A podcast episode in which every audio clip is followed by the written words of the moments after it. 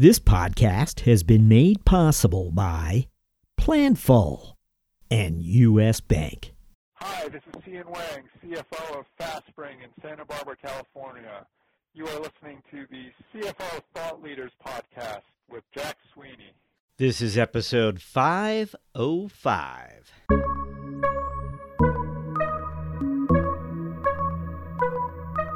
There's been roles that I've even applied for and, and went through the interview process, but I could tell just by meeting the team that was going to be a team that I work with that I would not be able to contribute or be a valuable asset to that organization and and made the decision to pass on it.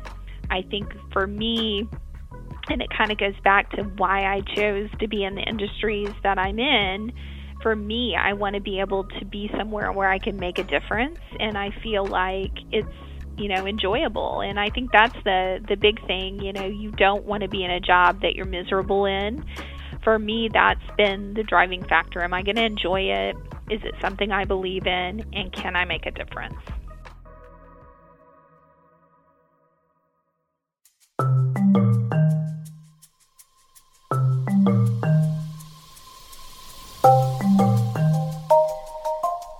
Hi, it's Jack Sweeney. On today's show, we speak to Michelle Naus, CFO of Tri County Mental Health Services, a not for profit that today delivers services to more than 8,000 people from the Northland, the outlying counties north of Kansas City, north of the Missouri River, a geography that, when it comes to healthcare concerns, has everything in common with the rest of America. Since 1990, there is little question the healthcare professionals at Tri County have had a positive impact on the lives of many Missourians. So, what role does finance leadership play here? Michelle Naus enters the CFO office after the unexpected death of Tri County's former CFO. She enters the office just as a new federal designation dramatically alters how Tri County is being paid for its services, and she enters knowing the organization's systems and processes are overdue for a major upgrade. Can a largely regulated, not for profit healthcare organization offer us any insights whatsoever about finance leadership? We'll have today's episode speak for itself. We begin after a few short words from our sponsor, who makes every episode possible. CFO Michelle Nelson's story begins after this. In an ever changing world, it can be tough to keep up with the latest FP&A trends and innovations that keep you ahead of the game. Luckily, there's a podcast for that. Tune in to Being Planful, the podcast for finance leaders and planning experts, and stay in the know about what's happening in planning and forecasting. Guests like influencer Chris Ortega, Boston Red Sox CFO Tim Zue, and Bryan Lapidus of AFP will keep you up to speed on how you can put finance in the driver's seat this year. Find the full episodes at beingplanful.com or wherever you get your podcasts. P.S. Think you might make a great guest on the show? Shoot host Rowan Tonkin an email at beingplanful at planful.com.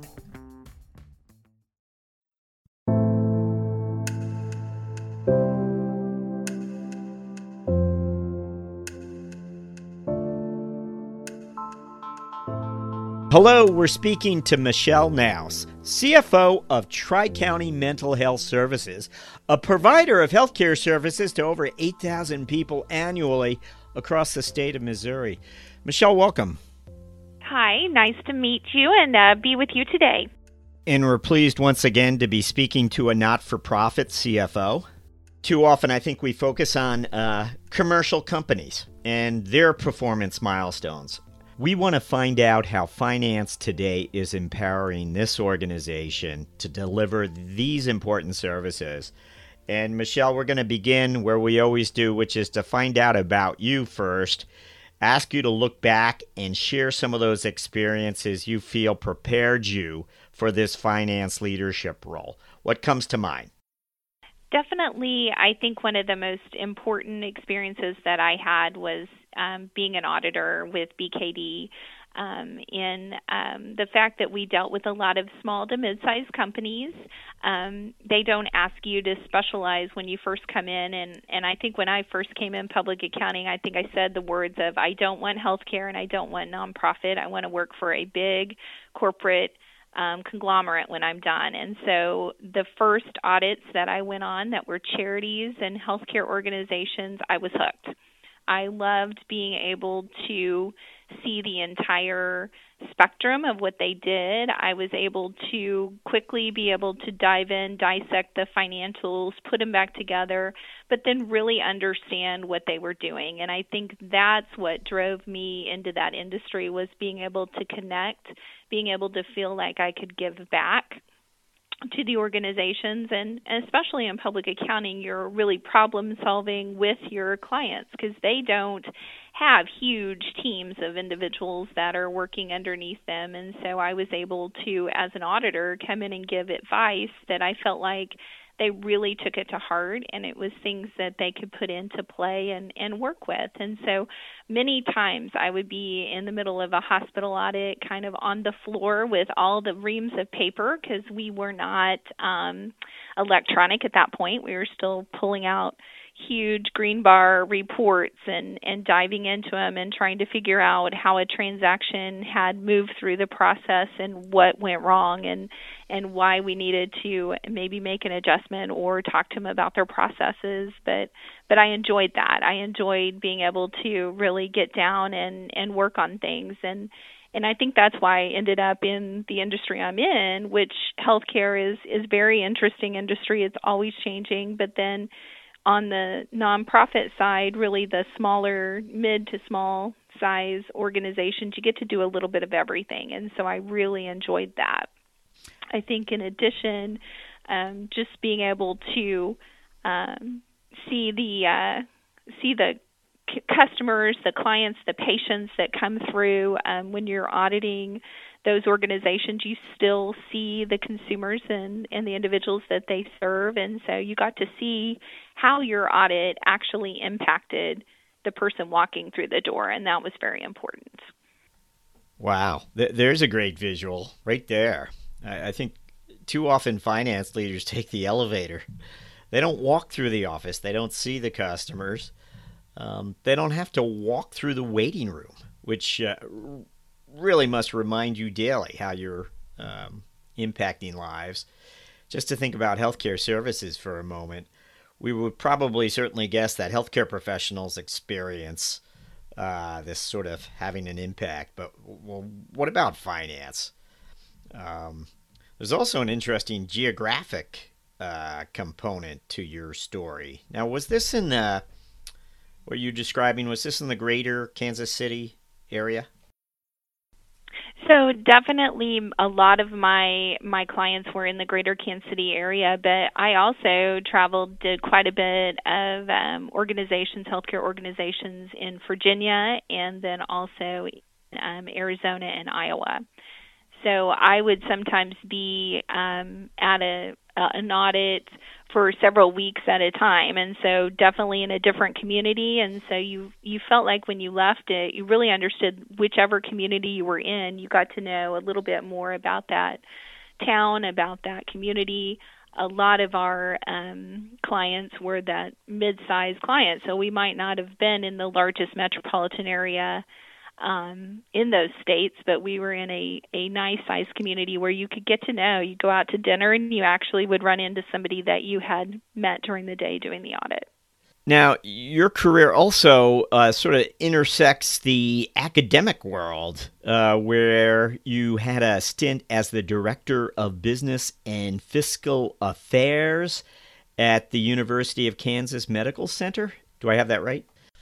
Yes, definitely. That role was more on the academic side of healthcare, so dealing with the School of Nursing, um, dealing with everything from their their budget, their finances, um, their clinical operations, but also their recruiting for faculty coming in, um, the building that we were in, making sure that building was um, operating efficiently, but then also our new ventures. So we, um, at the time that I came in, we worked on a collaborative with the community colleges to give another route of entry for nurses coming into the program because the truth of the matter is in healthcare, especially um, nursing and, and MD programs, there's a limited number of spots. So we have this huge shortage we all talk about but there's a limited number of, of spots for students to come through because medical education is very expensive to deploy, and the tuition that is paid does not cover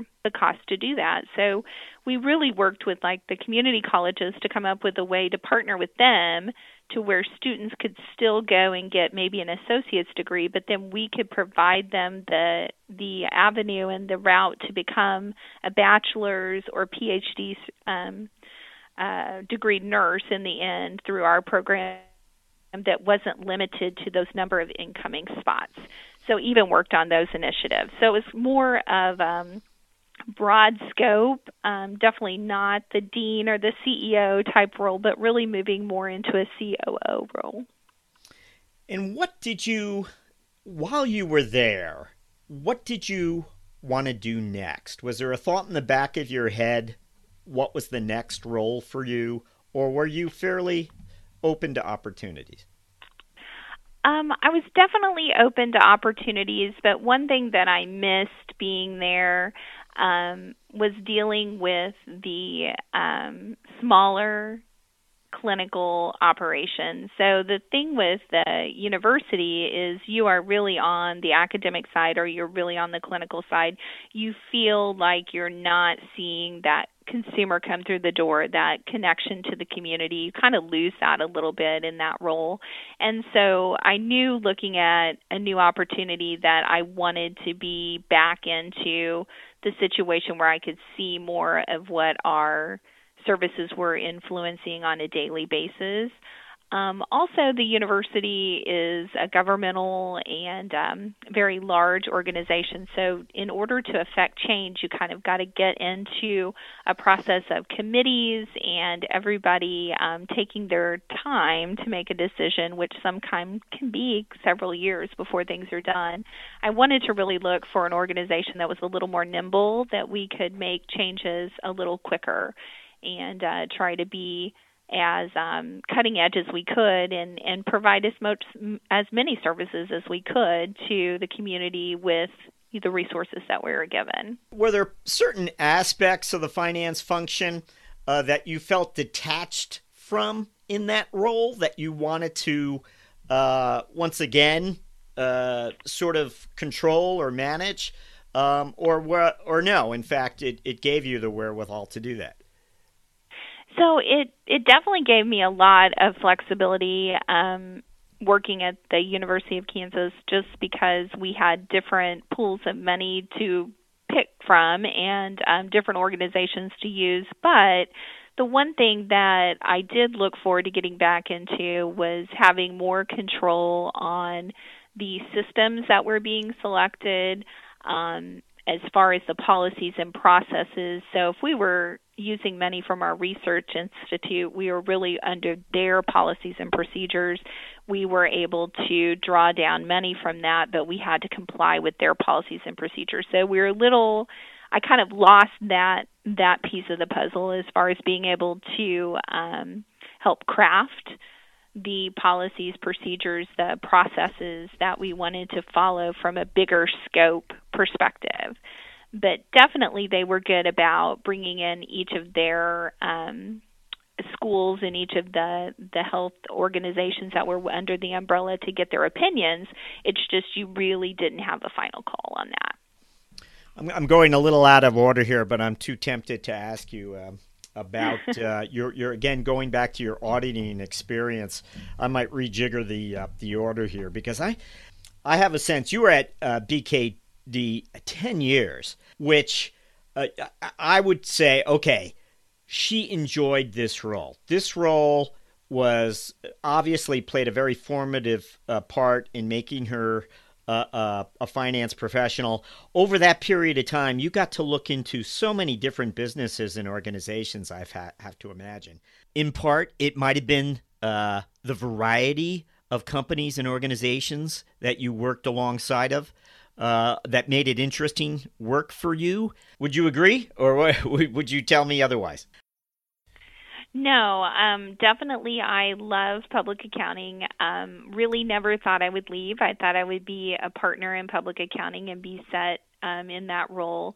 Um, but just opportunities came up and and kind of got the bug to see what else was out there. But I think the other thing was you're right. I definitely got to experience many different clients. I think that was probably the hardest part in leaving public accounting was that I had grown attached to so many different organizations and and um just uh you know clients that I had worked with over the years. And so that was um probably the hardest. And and many of them knew that I struggled with with kind of leaving that piece. And so I ended up on a lot of their boards for many years. Um, I seem to get drawn in on that volunteer board um, route pretty easily, and so sometimes I have to go back and double check and see, you know, how much time do I really have to give to all these organizations. But I think in the end, that's what made coming to Tri County um, kind of a, a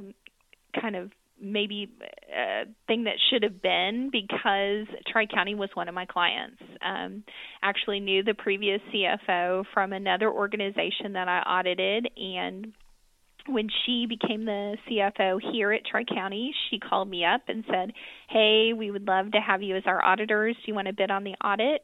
And so from 2002 to 2004, before I left BKD, um, I did the audit here at Tri County, and so I knew her very well, and I knew the organization.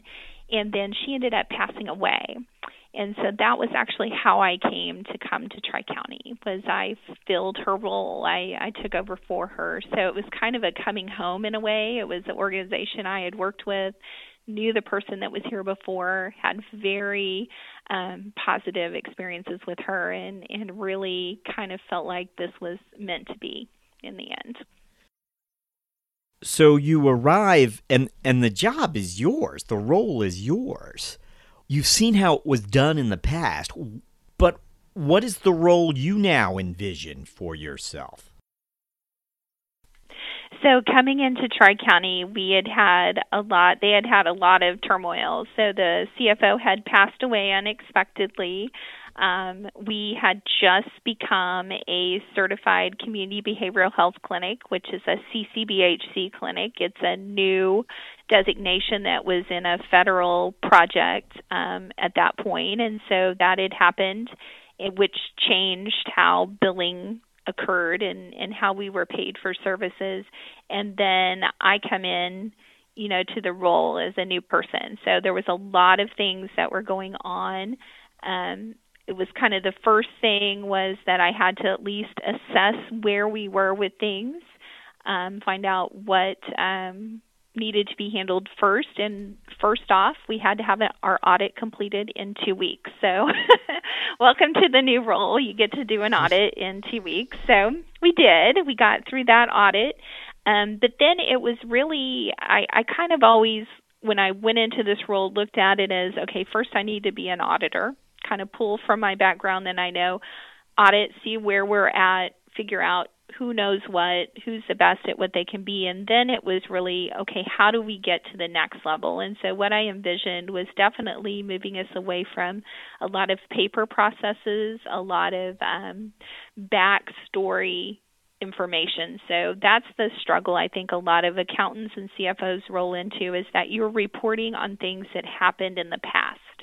And so that's really not information you can use and make strategic decisions from it's information, but it's not real time information. So how do I move us from being a reporting organization to being more proactive and being a a part of decisions that are being made and um, providing information to our programs that are real time. And so that was a process we started right away looking at what accounting systems are we using, and we ended up changing accounting systems to try to be more proactive in providing information via dashboards and real time reporting. But then also, how do I change the the mindset of the folks that are in accounting and billing and those areas that report to me to think more of being at the table before the decision's made, being a part of the decision.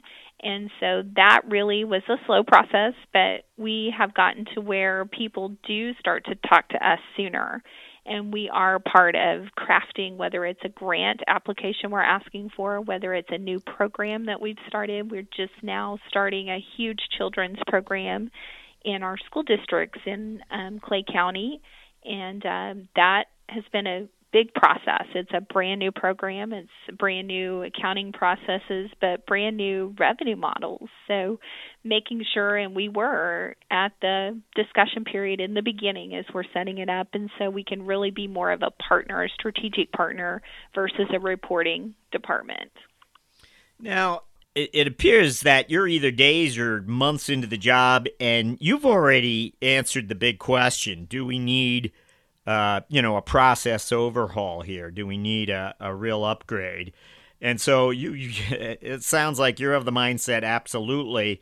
Uh, but here you are already making some pretty big decisions in terms of um, the options that are available and which path to take. Um, if you make these poorly, uh, it really could complicate things down the road. You, can you give us a sense of where you began here? I mean, were, were the systems from 10 years earlier or what? Give, give us some idea of what, oh. what the circumstances were. Yeah. right. So our accounting systems were from many years before so 10 plus. We actually had an accounting system that was out of support so we were no longer able to get support on it or get any kind of upgrade. It was at end of life basically. And so we either needed to find a new brand new accounting system or there was of course a new generation to what we had that we could upgrade to to a newer um, uh, offering under that same platform. And so really it was starting from scratch because what we had was was so old that there was no um, no uh, keeping that particular system, and and it did not talk to any of our other applications, so it was more of a standalone system. The one good thing was our actual electronic medical record that we have that's um, separate that our client information goes into. Um, that system is state of the art, and they had stayed up within the technology on that side. So it wasn't like everything was at a point where it needed to be upgraded. But from an accounting standpoint, everything that accountants and CFOs use did need to be upgraded. So that was uh, definitely our first uh, um, kind of big charge to overcome. The other good thing was that I have a wonderful CEO that I work with, and he is um, really um, an innovator and is ready to try anything new and had um, given us a green light to spend money, which is always a good thing, to um, get this done. So it was something that he also saw needed to be um, first priority. So having that support coming into the role and kind of, um, he's never um, said, hey, you know, you need to step to the background. He um, definitely has always been a huge proponent of let's do what we need to do to make this a successful organization together. And so um, his name's Tom Petrizzo, and he is um, a phenomenal CEO. Now, is there a uh, again? I come back to well, you had to choose a platform. This is not your mm-hmm. specialization. Mm-hmm. Uh, what is your specialization? You could appreciate the possibilities that those platforms offer, uh, but uh, let's face it, many of them uh, will tell you that they can do it all. what criteria right. did you use? How did you go about this? This doesn't seem all that easy. And um, I'm curious where, for other finance leaders out there trying to understand, well, how, how exactly what were the next steps? You got the green light from the CEO, but what are the next steps here? So the good, good and bad. So in my career, um, I have always um, been a part of IT in some way, shape, or form. So here in my current role, IT does roll up to me, and that had been the case in the past. So as I um, had been in each of my roles, I had always seen different components of IT. So I think really learning as much as you can about where to go. So things like Gartner reports really are helpful because you can go out and find out okay, what is the best mid mid uh, sized accounting system ERP that's out there and and what can people tell me about it? um, basically anybody I've ever come into contact with, if they have something they love, I keep their name and number handy because I know there will be a time that I will want to draw on their expertise and find out, hey, you said you went to this new system. What do you think of it? So I I always start with that. I always start with what does the industry tell me, and then what do my friends tell me, my acquaintances that I made. But then really, it's you know, trying to make sure that either within your organization you have somebody that's IT savvy that you can draw upon. But if you don't, finding out who should be our partners in this, it's not something you should make a decision on your own. You have to make sure you have people with the right expertise that can jump in and give you their point of view. Um, lucky for me, when I came here, I had done this when I was at the Kauffman Foundation um, several about six seven years previous i had went through a conversion so had some of the knowledge but um definitely it's not it's not an easy process for cfo if you don't have an it partner whether that's somebody like I said internal or external. And then I I kind of cheat a little bit on that because my husband is an IT person. So I do I do drive on his knowledge sometimes and get him pulled into my um my questions and answers probably more than he wants to be. Now, I believe um, your uh, solution also addresses uh, uh, HIPAA, which is a big part of your world many of us don't understand all of what uh, you have to address uh, related to it. Can, can you share some thinking about that? Yeah. So we did end up going with Sage Intacct, and um, part of the reason was that they had HIPAA compliance. So HIPAA is um, that process now when you go to your doctor and they say, hey, we have these privacy policies we need you to sign off on everybody now gets the form. I doubt many of us read it in detail, but we have to agree that we're aware that we have HIPAA rights. And so those HIPAA rights really say that whatever healthcare organization you're working with, whether it's mental health, whether it's primary care, that they're going to take certain precautions to make sure individuals don't know the information about you. So that's really important in our world. If we don't have that protection and there's a breach, there is some major fines that are out there that we could be held accountable to. It would damage our reputation, and there are jail fines that can jail time that can go along with it. So it's it's pretty serious for us. Um, you would think in the accounting world you wouldn't run into a huge amount of um, data that would be patient related because you would think that's in the medical record, but for us, like even just saying, hey, this vendor that we've set up, we have them grouped as a vendor of a patient, and then we make a payment to that person for um, a service that we provided. Maybe it is a um, rental assistance that we're giving them. If that was to get out into the world, they know that, oh, this particular person has a mental health issue, which is a huge stigma to put on that person and they couldn't make their rent and now we have this this information that's out there. Is that HIPAA breach? Maybe, maybe not, because it doesn't give a lot of information on their diagnosis. But we want to caution on the side of, yep, that for, for us that would feel like a HIPAA breach because they know they're a mental health patient of ours and and we've identified them that way. So for us making sure that our system has HIPAA compliance measures put into it so that we have a better comfort level of we've made sure that we've maintained that information because the system we went to is in the cloud. So that's something else that's kind of scary for a lot of organizations. You know, if we put our information out there, who can get to it? So we want to make sure that whatever partner we've um, chosen for our IT needs has made sure that they're concerned as well to make sure that HIPAA information isn't out there. But on top of that, if you're not a HIPAA you know organization, making sure that your financial information isn't viewable to other organizations. So, how do you measure the organization's performance uh, today? I mean, is there, and I'm I'm curious what those numbers are in a mm-hmm. In a traditional commercial business. A CFO might just uh, take a a look inside the CRM system and gauge uh, engage uh, customer activities in terms of renewals. But what is it that you're looking at? What is it that you turn to? So, several things are similar. So, for us, just like a for profit, we look at what is our bottom line. Um, I always tell people not for profit is a designation with the IRS, 501c3 designation. It means you're not taxable, but it does not mean that you can't make money. Your money just isn't given to shareholders, it's invested back into your services that you provide. So, I, we still look at that to see what is our reinvestment so we think of it that way versus profit. What is our reinvestment for next year that we can do?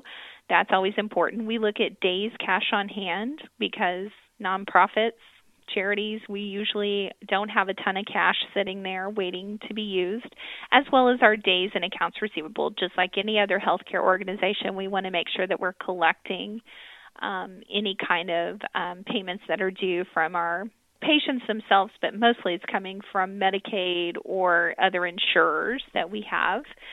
But beyond that, kind of unique for our situation, we look at enumerated visits. So what that is, it's our daily visits or our daily um, census and unduplicated census. So the number of folks that come in and get a visit per day that drives revenue for us, but it also is what we look at to make sure that we are producing from our um, workforce what we expected.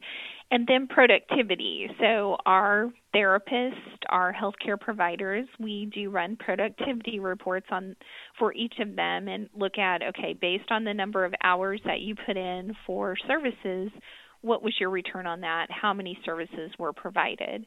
And that, like any traditional um, corporation, that's what you look at to see is somebody underperforming, overperforming.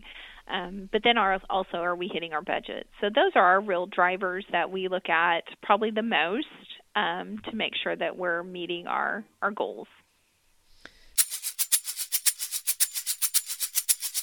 When we come back, CFO Michelle Naus shares her finance strategic moment after this.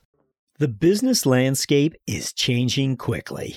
As the pressure to manage expenses efficiently and strategically increases, you need solutions that not only help drive down costs and improve efficiencies, but meet the changing needs of your business. At US Bank, we can help.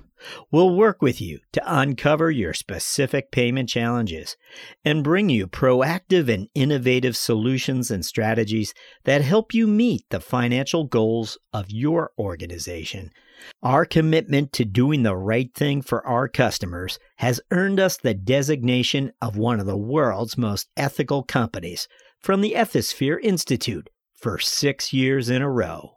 To learn more, visit us at usbpayment.com. We like to always ask for a finance strategic moment, and this could have been any time during the course of your career, uh, but it could be at Tri County as well. And it's just when your lines of sight into the organization allowed you to see an opportunity or a risk, maybe do things differently, whatever it may have been. Um, does any come to mind when I ask for a finance strategic moment?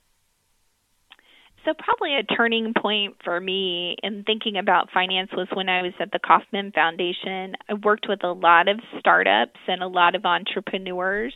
And basically, we focused mostly in the nonprofit area, but but definitely they had um, some technology corporations that they were looking at and you know i go into a meeting um, with one of the organizations and and I'm all excited to show them the financial statements that I produce for them and what we can do for them as far as helping um, get them off the ground. And their CEO looked at me and he looked at all the numbers and he said, You know, really, it would just help me if you put together a cover sheet and put a happy face if it's a good day and a sad face if it's not.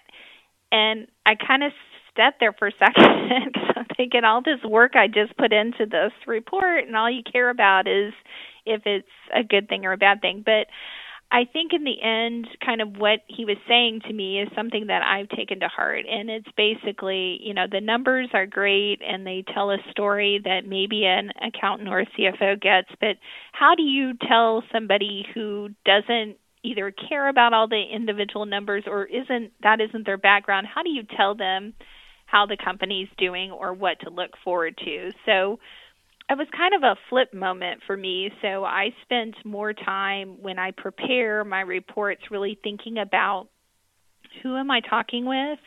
What is their drivers? What makes them excited? Yes, I still provide the standard information behind it, but I make a cover sheet or a dashboard that explains the story to them in the way that they they care about and what they want to hear about. And the other thing it really, you know, kind of gave me that aha moment of is that okay we need to spend a lot more time just really as accountants as cfos as business individuals learning the programs. So i spend a lot of time sitting with clinicians and looking at their workflow looking at how um, the business is delivered how how are we solving the problem for our community that we're working on and then taking that back and saying okay how can finance support what we're seeing out there? And that really drives then the conversation of how you're giving them useful information going forward.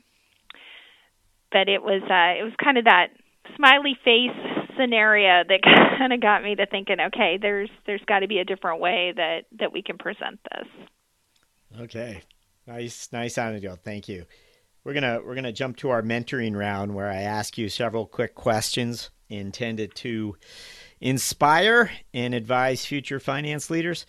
What's one thing that's exciting you today about finance and business?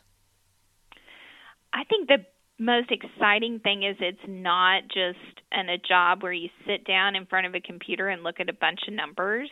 You're part of a team, you're part of a decision making leadership group, whether that's as a staff accountant, whether that's as a leadership role, you're really given the opportunity to be present in the decision making and the business building sectors.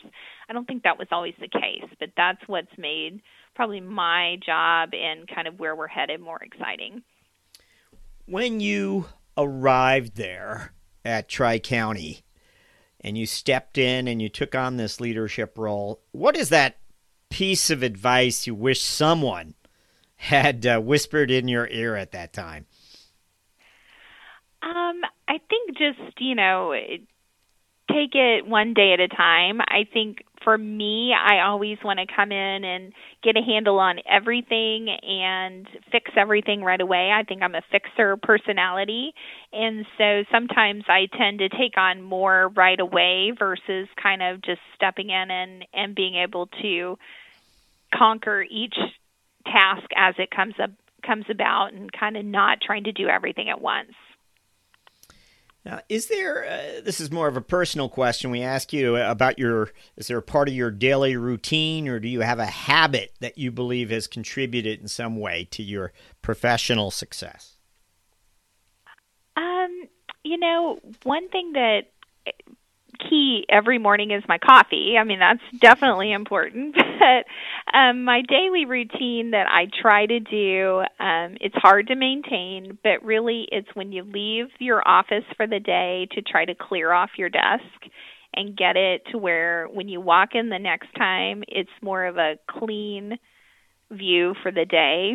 If you walk in every day to a big pile of papers, it's kind of set your tone for the day. It's like my day's a mess. My day's going to be bad. Versus if you come in and it's a clean desk, even if the mess is in a pile on the side, it kind of sets your mind frame, your mindset for the day that you know I can get this done. Now we can dig in and get tasks done. Um, it gets harder, you know. I think as you get more reliant on technologies, and it never really leaves you. It's more taking home with you, that kind of thing. But I think once you get even to that point, it's really setting those boundaries and trying your best to to carve out the time that you need to kind of clear your mind, whether it's the visual of the desk or whether it's just the I'm going to clear myself, I'm not going to touch that email until I'm in there the next day. This isn't on our flow, but I thought I'd just ask this. I'm curious um, mm-hmm. because somehow, uh, with your auditing and, and that long as an auditor, along the way, you were probably offered a number of different positions that you decided not to opt for, or it wasn't a good fit for you. And um, I'm again, I'm taking something of a guess here, making something of a guess, but um, why? When most often, why wasn't something a good fit for someone like yourself, mm-hmm. who I, I think undoubtedly had opportunities uh, offered? Mm-hmm. You know, I think I've been lucky in my career in that I haven't had to take a job just to take a job. And I think that sometimes a lot of folks do that. They're in they're in situation where they have to. They you know need to have employment. They might be in a gap or something like that, and they take a job to take it. I luck- luckily have been in the position where I can evaluate what's what's something that I'm interested in, and normally it comes down to that. If it's not something that I'm passionate about or I think that I could be a good fit for the organization, to me, it's a disservice to not only myself, because time's valuable, but it's a disservice to the organization. And so there's been roles that I've even applied for and, and went through the interview process, but I could tell just by meeting the team that was going to be a team that I work with that I would not be able to contribute or be a valuable asset to that organization and and made the decision to pass on it. I think for me and it kind of goes back to why I chose to be in the industries that I'm in. For me, I want to be able to be somewhere where I can make a difference and I feel like it's you know enjoyable and i think that's the the big thing you know you don't want to be in a job that you're miserable in you want to be somewhere where you enjoy the day cuz most of our day is at work anymore. You know we we really all put in lots of hours and lots of our time and energy and so for me that's been the driving factor. Am i going to enjoy it? Is it something i believe in? And can i make a difference? Okay. We like to ask if, if uh, our guests have a book they'd like to recommend. Doesn't have to be a finance book, but anything come to mind for you? So one of the the best books that I read and has kind of stuck with me for a long time. I read it when it first came out years and years ago. Um, very quick read, not um, not difficult to get through, but it's called The 10 Things I Wish I'd Known Before I Went Out into the Real World. And it's by Maria Shriver. And she wrote this book. Um, originally, I think it was a commencement address that she had written to deliver. And her um, friends and, and listeners of the address said, You should really turn this into a book.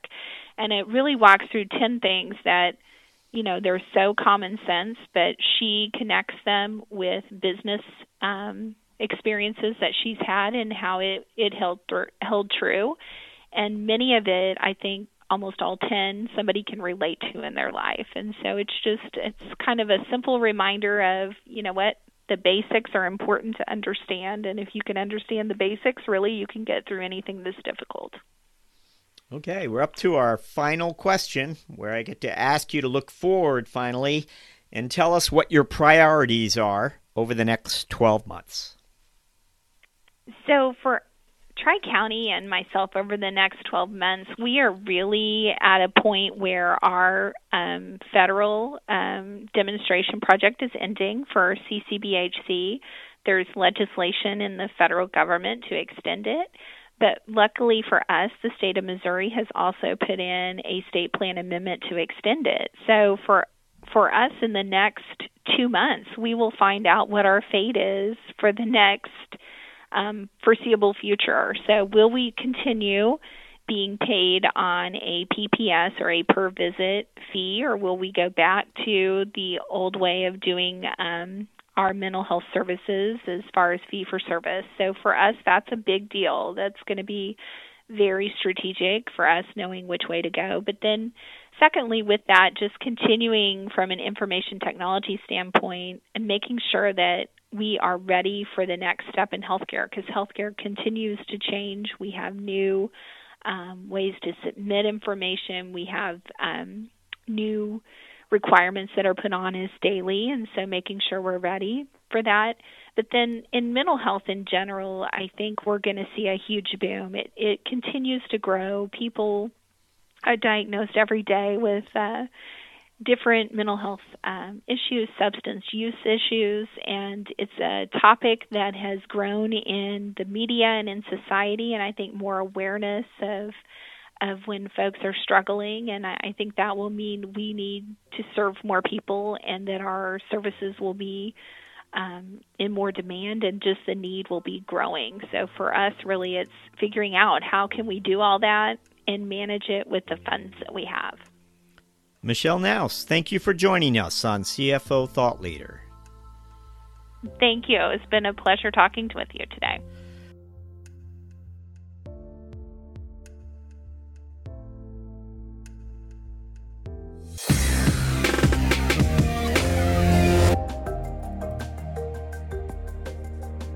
Hello, listeners. Do us a favor. Be certain to subscribe to CFO Thought Leader on Apple Podcasts or if you're an Android user, check us out on Spotify or Google Play. If you like the show, please recommend it to a friend. Oh, and by the way, the CFO Yearbook 2021 print edition debuts on Amazon this quarter, featuring 100 profiles of finance leaders from our 2020 season. Would you like to learn more about our CFO guests? Order the CFO Yearbook 2021. Thank you for supporting our efforts to bring you career journeys of CFOs driving change. We'll be back with another episode very soon. Thank you for listening.